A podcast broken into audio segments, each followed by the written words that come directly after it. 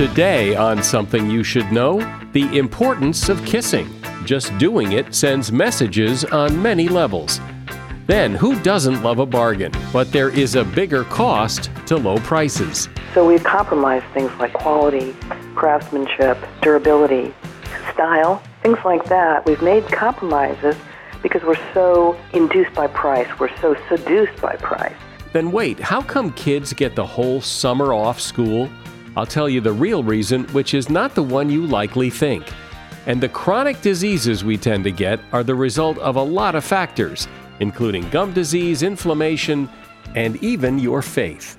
People who have what is called an intrinsic faith, meaning that they're they're committed to their faith, they have lower rates of heart disease, lower cancer rates, etc., etc., etc. Science couldn't tell you what to believe, but whatever you do believe, believe it intently. All this today on Something You Should Know.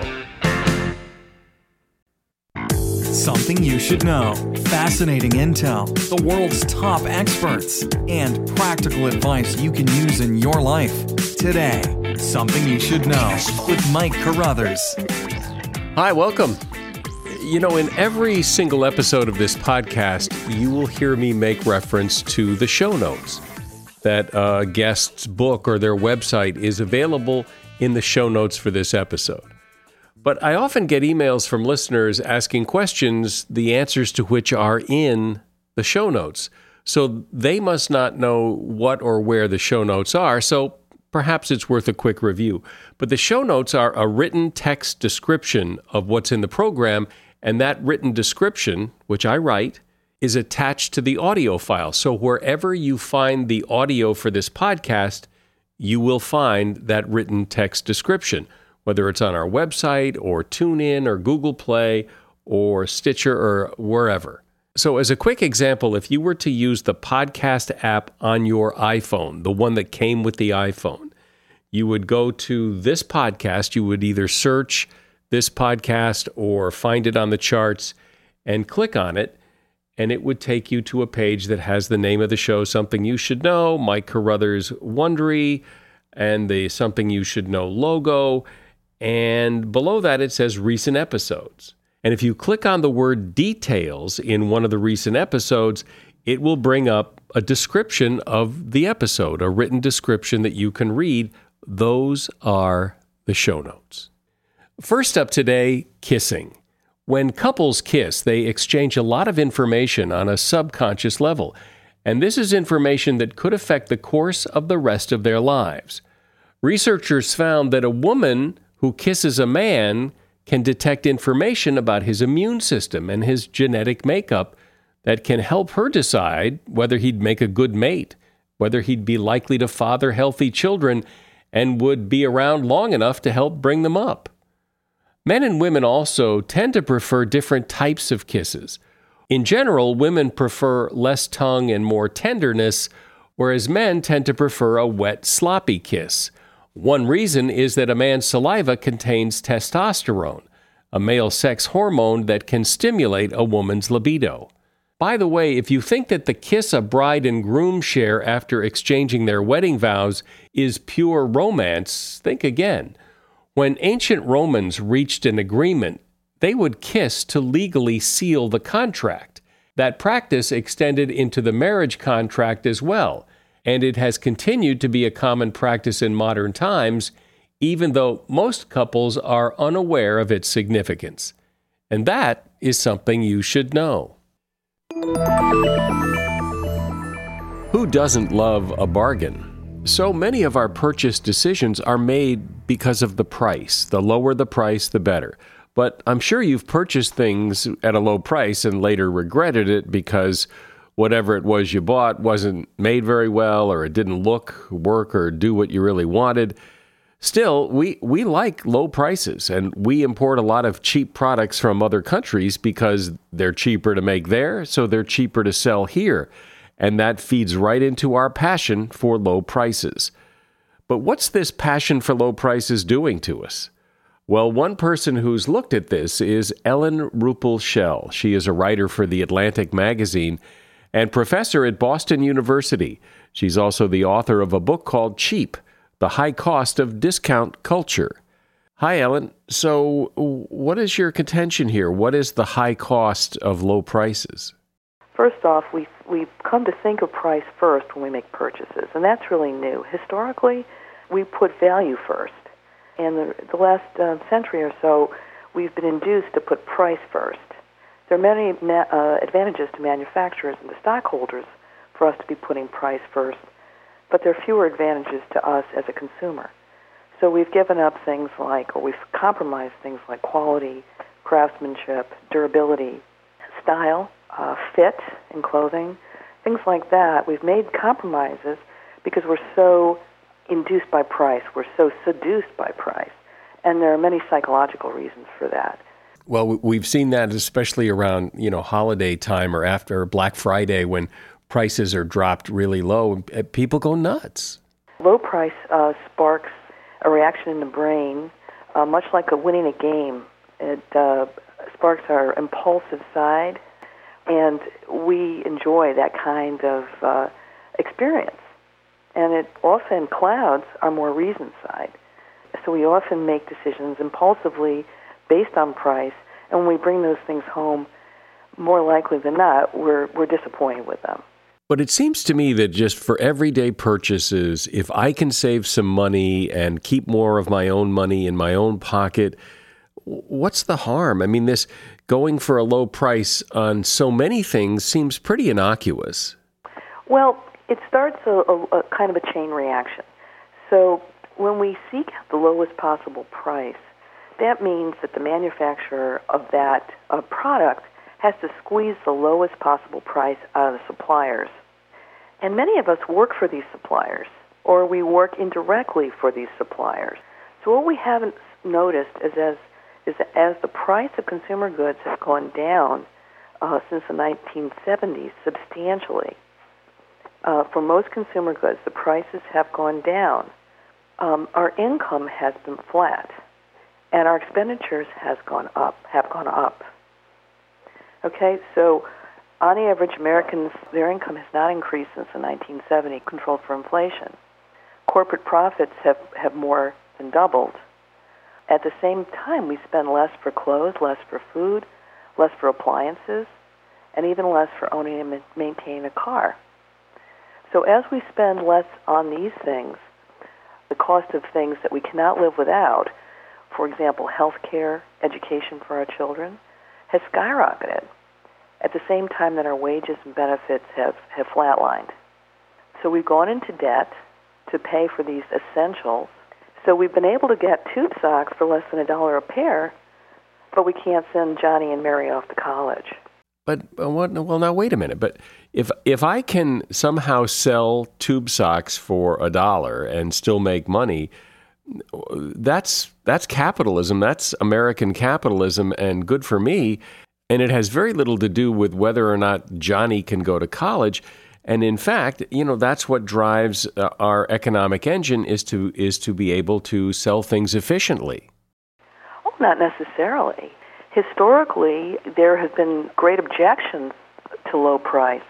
In fact, historically, we've had laws to keep um, price cutting under control. Okay? That said, I'm not saying, I'm not suggesting that we reinstitute these laws. I'm suggesting that people consider when they buy something, they buy those tube socks for 50 cents or a dollar, how those tube socks got to them and what price they're paying in real terms for those socks.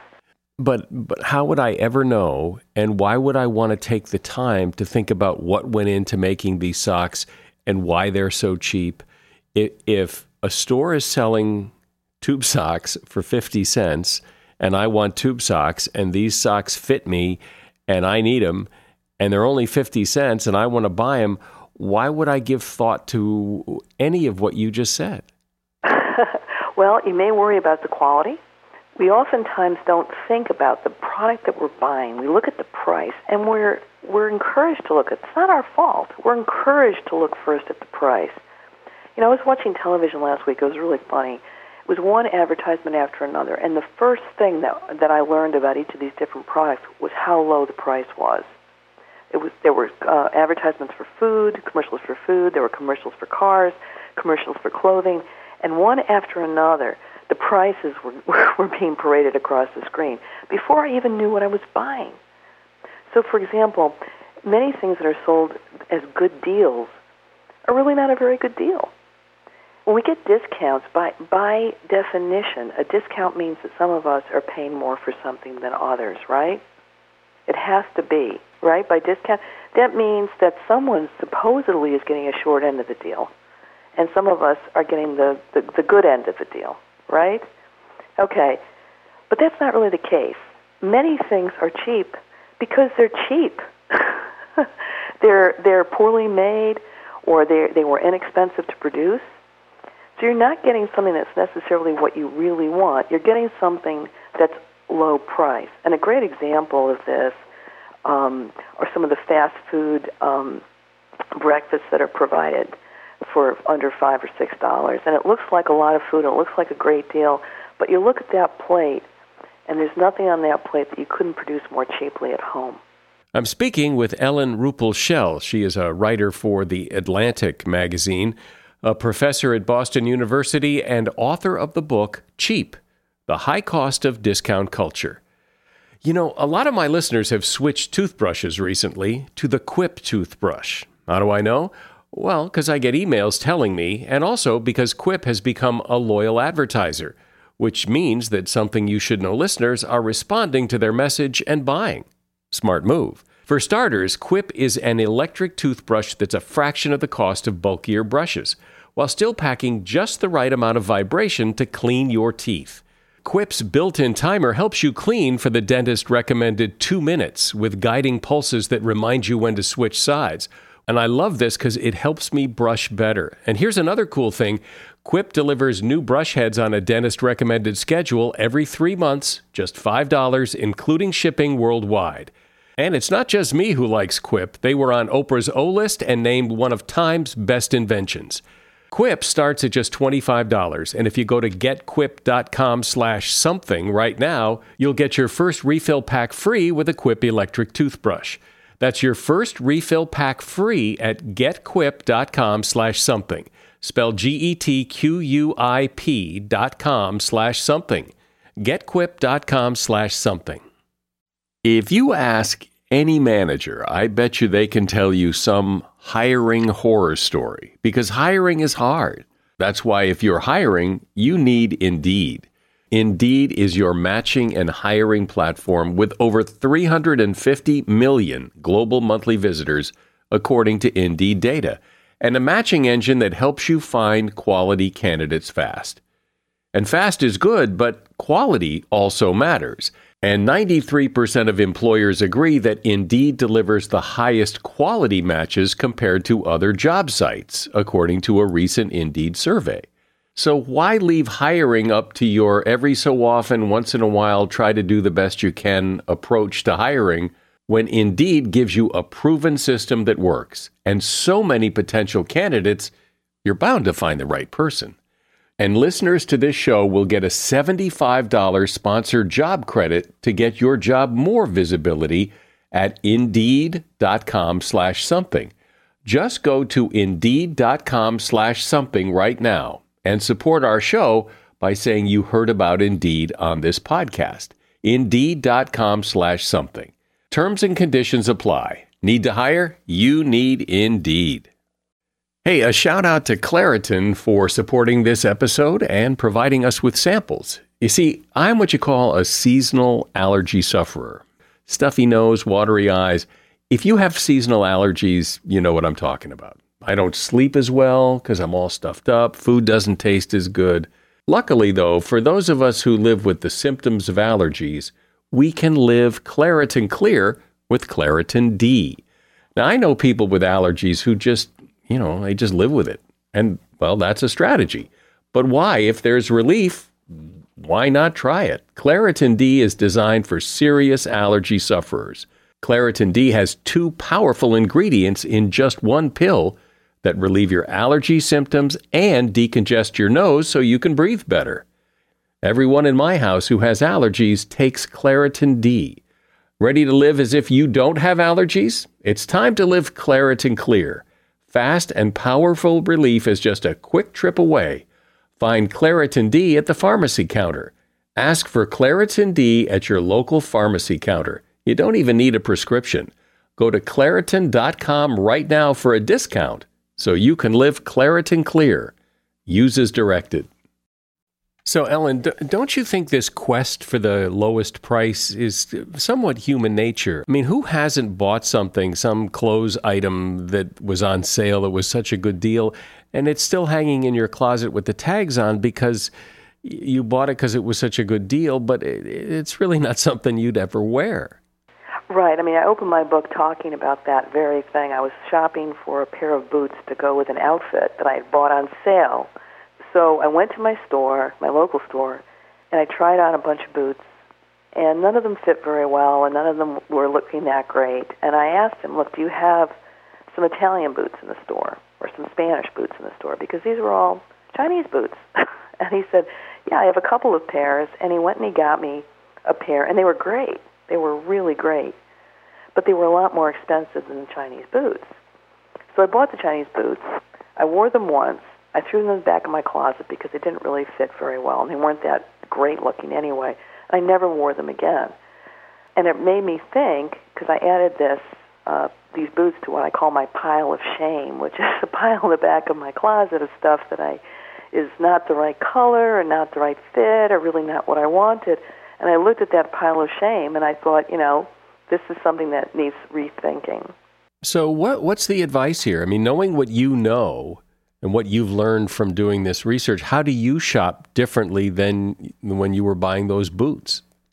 Oh, I shop completely differently now. I, I really do. I used to comparison shop for everything. You know, rather than going in and thinking, what is it that I really wanted? I really was very deal prone. I really like getting good deals.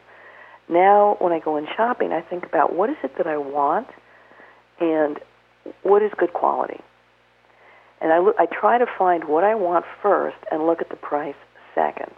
Now, obviously, I have a balanced budget. You know, I have kids, I have expenses, and I have to be careful. But if I can't get the quality I want for the price I want to pay, I delay the purchase if I can. And that has that has changed the amount of stuff that I have, the amount of stuff I bring into the house, and it's changed my perception of products. Why do I want this? Why do I need this? What am I looking for? The most important thing is when I buy something that it has to work for me. So if I buy a wrench, it's got to work. It doesn't matter how cheap it is first and foremost, it's got to work. It's got to be a good wrench, okay? In the past, I really would be motivated by price, and I would buy many things that would end up um, either going to the mission or going to the garbage or going to um, the back of my closet. But aren't there plenty of things that are inexpensive, i.e., cheap, that work just fine. I mean, if, if you're going to buy a screwdriver, you could buy it from a very expensive boutique kind of hardware store, or you can go to Walmart or wherever and get a cheap screwdriver, and it's probably going to turn the screw just fine. There are some products that are just fine. You're right. I'm not saying that you have to pay a premium for everything you buy. Definitely not. Anything but. Uh, definitely not. But you know, you go to some of these discount stores, and I've done it myself. Take school supplies. You buy the pencils; they don't sharpen properly. The erasers don't work. And I think many people in your audience can relate to this. I don't know if you have kids, but it's shocking.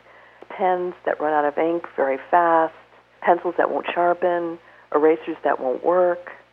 These are not value to me. These are not, no matter how low the price is, I still have to bring it home try it out, get frustrated, and throw it away. But sometimes it seems for some people, I'm, I'm not one of those people, but, but sometimes it seems that the bargain itself is the reward. It almost doesn't matter what you buy, it's such a good deal. Like you'd be a fool to pass it up, and, and that that gives some people satisfaction. The thrill of the deal is incredibly compelling, and there's a tremendous amount of psychological research on this. And I know this myself. It's a very strong emotion for me. If I see a, a, a cashmere sweater for thirty nine ninety nine, I make a beeline for it. And I have to, what I'm, you asked me for recommendations. What I would tell shoppers is you see that cashmere sweater for $39.99, and first you have to think, how is it possible that this cashmere sweater is $39.99? Is it as good a cashmere sweater as I would expect it to be? Is, is it really warm? Is it doing the job? How much cashmere was used in the making of the sweater? Then take a walk around the store bef- before you grab it and think about whether you really want it and you really need it. Because I am the typical shopper who is very, very motivated by price. And that's been very helpful to me, is to walk away, think about it, and then if I still want it, think again, and then if I still want it, I'll purchase it.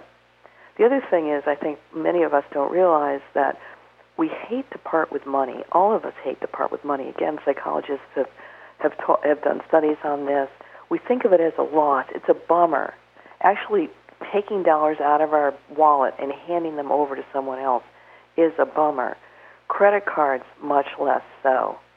So if we use credit cards, the combination of bargains and credit cards is a pretty dangerous combination because we get the thrill of the bargain, what we perceive to get as a bargain, but the pain of pain is muted by using credit cards.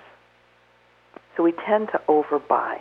And I know I've read that shopping carts play a role in this. I mean, for years, department stores, and many still, but but but no department store had shopping carts. Grocery stores had shopping carts, but now many department stores offer shopping carts.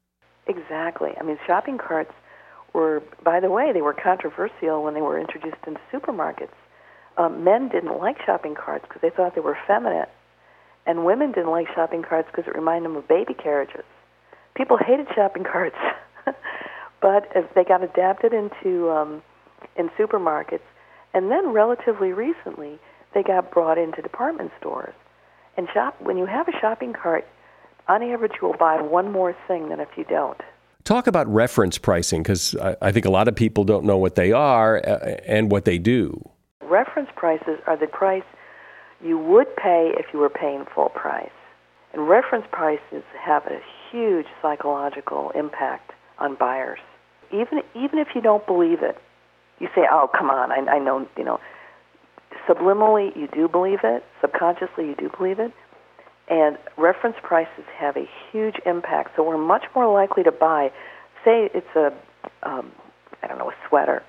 You're much more likely to buy that sweater if they said sweaters reduced from a hundred dollars and now cost fifty, than if it's a, the same sweater for fifty dollars. But if you think about it rationally, you shouldn't be more likely because it's the same sweater. Well, that's the whole way mattresses are sold. I mean, no, no one's ever, no one's ever paid full price, reference price for a mattress ever in the in the history of mankind. Every mattress is on sale. Absolutely, that's a big trick. That's a mattresses are always on sale because we only buy them once every 10 years or whatever. We don't really know the price, and we literally cannot look inside a mattress. We cannot see what they're really made of, and even if we could see, we wouldn't know what to look for. So mattresses are a classic case of where the reference price is always really high, and the the mattress is always on sale, and we really don't know what we're getting. Well, it certainly is a mind shift, and it's and it's probably a better way uh, to think about shopping. At least some of the time, at least for some of what you buy. I mean, you know, if I'm going to buy a banana, I think I'm going to find the cheapest banana I can find. But there are a lot of things where I think you're right. I mean, you know, how well it's made, how long it will last, does it really fit as good as it should fit? Those considerations ought to move up the list. But right now, for most of us, I think price is at the top of the list. Ellen Ruppel Shell has been my guest. She's a writer for The Atlantic Magazine and professor at Boston University, and her book is called Cheap The High Cost of Discount Culture. There's a link to the book in the show notes. Thanks, Ellen. As a listener to something you should know, I can only assume that you are someone who likes to learn about new and interesting things and bring more knowledge to work for you in your everyday life. I mean, that's kind of what something you should know is all about. And so I want to invite you to listen to another podcast called TED Talks Daily. Now, you know about TED Talks, right? Many of the guests on Something You Should Know have done TED Talks. Well, you see, TED Talks Daily is a podcast that brings you a new TED Talk every weekday in less than 15 minutes. Join host Elise Hu. She goes beyond the headlines so you can hear about the big ideas shaping our future. Learn about things like sustainable fashion, embracing your entrepreneurial spirit, the future of robotics, and so much more. Like I said, if you like this podcast, something you should know, I'm pretty sure you're going to like TED Talks Daily. And you get TED Talks Daily wherever you get your podcasts. One thing I know has come to light in recent years is the connection between inflammation and disease. Maybe you've heard, I know I've heard that, for example, gum disease, which causes inflammation in your mouth, can lead to heart disease, which seems kind of hard to grasp. But here to explain the connection and what you can do about inflammation to improve your health is Dr. Duke Johnson. Dr. Johnson is an internationally known medical researcher and authority on chronic diseases. He's medical director of the Nutrilite Health Institute Center for Optimal Health in Southern California, and he's author of the book Optimal Health. Welcome, doctor. So, I- explain this connection between inflammation and illness, if you will. Chronic inflammation is an overstimulation of our immune system and our immune system was really designed to protect us against bacteria, viruses, and etc. And it's a very powerful system, but because of our industrialized lifestyle, we are overstimulating it so that we're we're setting loose a, a dangerous active system and is actually in its chronic state causing damage, which is leading to heart disease, cancer, diabetes, etc. Well, when you say inflammation, uh, well, when I think of inflammation, I think of swelling. Like if somebody breaks their wrist and it all swells up, that that swelling is inflammation in my in my medical opinion. Great. No, uh, you ask a very great question. I, inflammation is really defined by four words: red, hot, swollen, and tender. And, and everyone's really familiar with it. If you get a sliver under your skin, your skin turns red, hot, swollen, and tender because it's a, an immune system war zone. So, how does that, those four symptoms that you just described, how does that translate into chronic disease? Probably the easiest analogy I could give would be let's say your your body is like a house and there's a lion in the house designed to protect your body from mice, bacteria, viruses, etc. And so the way our immune systems are designed is that when a mouse comes in, the lion gets up, it gets angry, it goes over, kills the mouse, and then it lays back down again. Well, in in our uh, modern society, we have a lot of research, for example, around C-reactive protein, and there are scores of inflammatory molecules that are associated with the immune system that false chemicals, false fats, um, herbicides, pesticides, etc., which have been shown to be associated with increasing these molecule levels, are in essence what they're doing is kicking the lion. So the lion is up, it's walking around, it wants to kill something, it doesn't know what to kill, so it's knocking over lamps, tables, chairs, etc. So, what is it that people are doing in their life that causes this problem?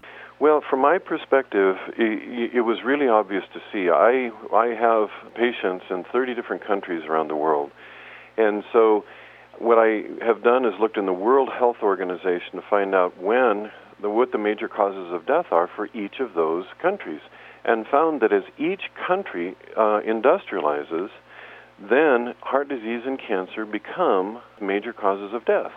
In in the United States, it started at the turn of the 20th century. Literally, I've got a graph from the Ministry of Health of Japan that heart disease and cancer were not an issue until after World War II. They were not an issue in Korea until uh, after the Korean War. Uh, they were not an issue in China until the 1990s. And so, in other words, there's something about our industrialized lifestyle that basically brings on these chronic diseases as our Western lifestyle spreads around the world with uh, using prepackaged foods, uh, you know, false fats, et cetera, et cetera. We are falsely stimulating the immune system to be in a chronically active state. And to stop that, what do we do? Well, the way is, is, in essence get back to the lifestyle we used to have pre-industrially. In other words, there are lots of um, steps we can take, including eating five to seven servings of fruits and vegetables. I mean, everybody used to used to eat organically 50 years ago, or 70 years ago, or so. And and um, but fruits and vegetables have been shown to be uh, anti-inflammatory. The I think the greatest benefit of the Mediterranean diet is the fact that in the Mediterranean diet um, was a lot of fish. And as we know, salmon contains omega 3. Omega 3 helps to reduce inflammation. Is this the same reason that you sometimes hear doctors say and other medical people say that you should take an aspirin a day to reduce inflammation? Is, this all part of the same thing? In fact, you, you hit right on it, Mike. For example, think of this for a moment. People who have chronic gum disease have an increased risk of heart attacks. Now, what did the gums have anything to do with the heart? okay, and then another thing is that you know we we gave people aspirin to help reduce um, the, the the final clotting mechanism that would occur in our coronary arteries that leads to a heart attack. Well, after about 10 years of recommending that people take aspirin, those individuals were studied and found that those people who took aspirin for many years had reduced risk of colon cancer. In other words, the, the decreased inflammation was even decreasing the risk of colon cancer. So, in other words, you can started to see this whole scenario of how inflammation is intimately involved in many different scenarios, and that's how I lay it out very carefully in the book. So, going to the dentist is good for your heart? Believe it or not, it is. You bet. Anytime we can keep inflammation down, you know, especially chronically. And so, almost every risk factor and this was in essence my aha moment. I had taught uh, how to reduce, uh, you know, the risk factors for heart disease, cancer, diabetes, etc. for many years. Well, in 2004, I found research that showed that, in essence, every risk factor that we've known for years that are associated with chronic disease also increase inflammation. So, in other words, those risk factors just weren't the direct damage themselves. For example, smoking isn't just direct damage in and of itself from the chemicals in the smoke, but it also stimulates the immune system because the immune system sees smoke as being foreign. And that causes inflammation? Absolutely. Absolutely. So there's many, many studies that show that the risk factors are associated with elevated levels of these inflammatory molecules, and there are many of them. Uh, and but C-reactive protein is one of the most widely studied, and it is a molecule that that the immune system releases. But there are interleukins and chemokines. There's just scores of them actually, and so there's a lot of research coming out, and all of the research in the last five years has only supported this observation. But what about diseases that run in the family? Does this inflammation thing trump that, or does heredity trump inflammation? Uh, explain that. Well, you know, in all honesty, I would say yes for the following reason: is that a gene is really like a light switch. And just because you have a light switch in your house doesn't mean the light is on. A gene has to be turned off and, and turned on. And and our if we live the appropriate lifestyle, we can actually help keep bad genes turned off.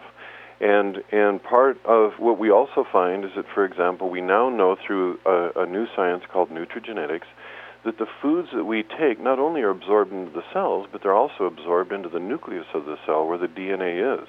And so anti inflammatory molecules like omega 3 actually work at the level of the DNA, turning off some of these bad genes. So if we know what to do, even though we might have some bad genes, if we know how to live, we can turn off some of those bad genes.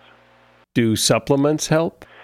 They can help. They definitely can help. I mean, certainly the foundation is a good diet. There's just no substitute for a good diet. So many people use supplements in a in a in a way of saying, in essence, well, I'm just going to eat lousy and make up for it with supplementation, which is really a misnomer because what you take into your body is really a river of food, and supplementation is only sprinkling on the river.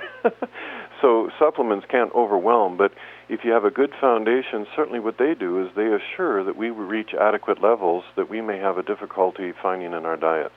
Um, for example, there's some research concerning vitamin D and vitamin D's benefits for reducing the risk of about four different cancers, and it also has been shown to turn off the gene that's associated with MS. So, so just to have that assurance and that protection is a wise wise step in my my opinion. So, if the diet is so fundamental and so important to this whole discussion, how do you know what kind of diet to eat if so much of the information is contradictory and uh, who knows who's right? Is there anything you can say definitively that pretty much everybody agrees is important to have in your diet? You know, there are a lot of studies uh, that, that have shown that, in essence, five to seven servings of fruits and vegetables every day have so many benefits. They reduce the risk of cancer, they reduce the risk of heart disease, they reduce the risk of, of diabetes, and people who are obese have a tendency to lose weight when they eat that because uh, fruits and vegetables are full of fiber and et cetera, and they reduce, you know, our appetite in a lot of ways with that fiber there. Now, where dark meats can come in is that especially if they're not free range or if they're not raised on organic foods, if they're filled with, uh, if the animals have been filled with grains, um, especially grains not grown organically, if the if the dark meats have herbicides, pesticides, if they have antibiotics in them, I show in the book research that shows that all of these are associated with uh, not only inflammation, um, but in addition to that, that meat that is fed that way has a tendency to have higher levels of one of our required fats called omega 6, which is actually an inflammatory molecule. And we get way too much omega 6 in our diets today. You also say that faith and belief can, well, can basically add years to your life. You know, there's over 1,400 studies that have shown that people who have a committed religious faith have better health. And no one wants to talk about in the scientific community because they feel uncomfortable talking about this whole scenario. But when there are so many studies, it's it's ridiculous, and it's an area of study at Duke University. National Institute of Health is doing research. Uh, Harvard is doing research on this. But what's a, what's of interest, and no one has compared different religions. That's not the point. What we find is the people who have what is called an intrinsic faith, meaning that they're they're committed to their faith. They have lower rates of heart disease, better recovery from heart disease, lower cancer rates, better recovery, lower drug abuse rates, better recovery, et cetera, et cetera, et cetera. So no one is, you know, science couldn't tell you what to believe, but whatever you do believe, believe it intently. And other than recognizing that that is so, there's really no way to explain it. Not at this point. I mean, there's been a lot of um, speculation. Some people have thought, well, it, it, maybe it's because of a group gathering, or maybe it's because of, of uh, a social atmosphere, et cetera, et cetera. But but when you compare people of a committed religious faith versus those who join service organizations, but the research has shown that the people with committed religious faith have better uh, health, and those that are, are join service organizations don't get the same benefits. So it's not just the social atmosphere; it's really not known. That's why it's under study. It's it's really fascinating. But the link is clear. The link is clear. After you know, if you had three studies, you'd say, well, maybe there's something to this. But when there have been hundreds of studies, you have to think, wow, maybe there is something to to having a, a committed faith. Now, there's certainly going to be secondary benefits of living a healthier life, and and you know maybe there's a reduction in stress. Who knows? But it, that's why it's being studied. Is pretty much all of the medical community on board with the connection between inflammation and disease? And and where did it come from? How did this? How did somebody pick this up? The the whole concept of inflammation being involved started in about 1995 when some inflammatory molecules were noted in patients who had heart attacks. And so at that point, the big question became um, is inflammation a cause of heart disease or a result? And so it's been a debate until finally there's been a plethora of research that keeps pointing in that direction. But the Jupiter trial came out, which is a huge study, where they took individuals with normal cholesterol and put them on a medication, a statin, which lowered their cholesterol. So they had normal cholesterol and they lowered it and they lowered it to a very low level, and they also found that those people had much lower heart attack rates later on.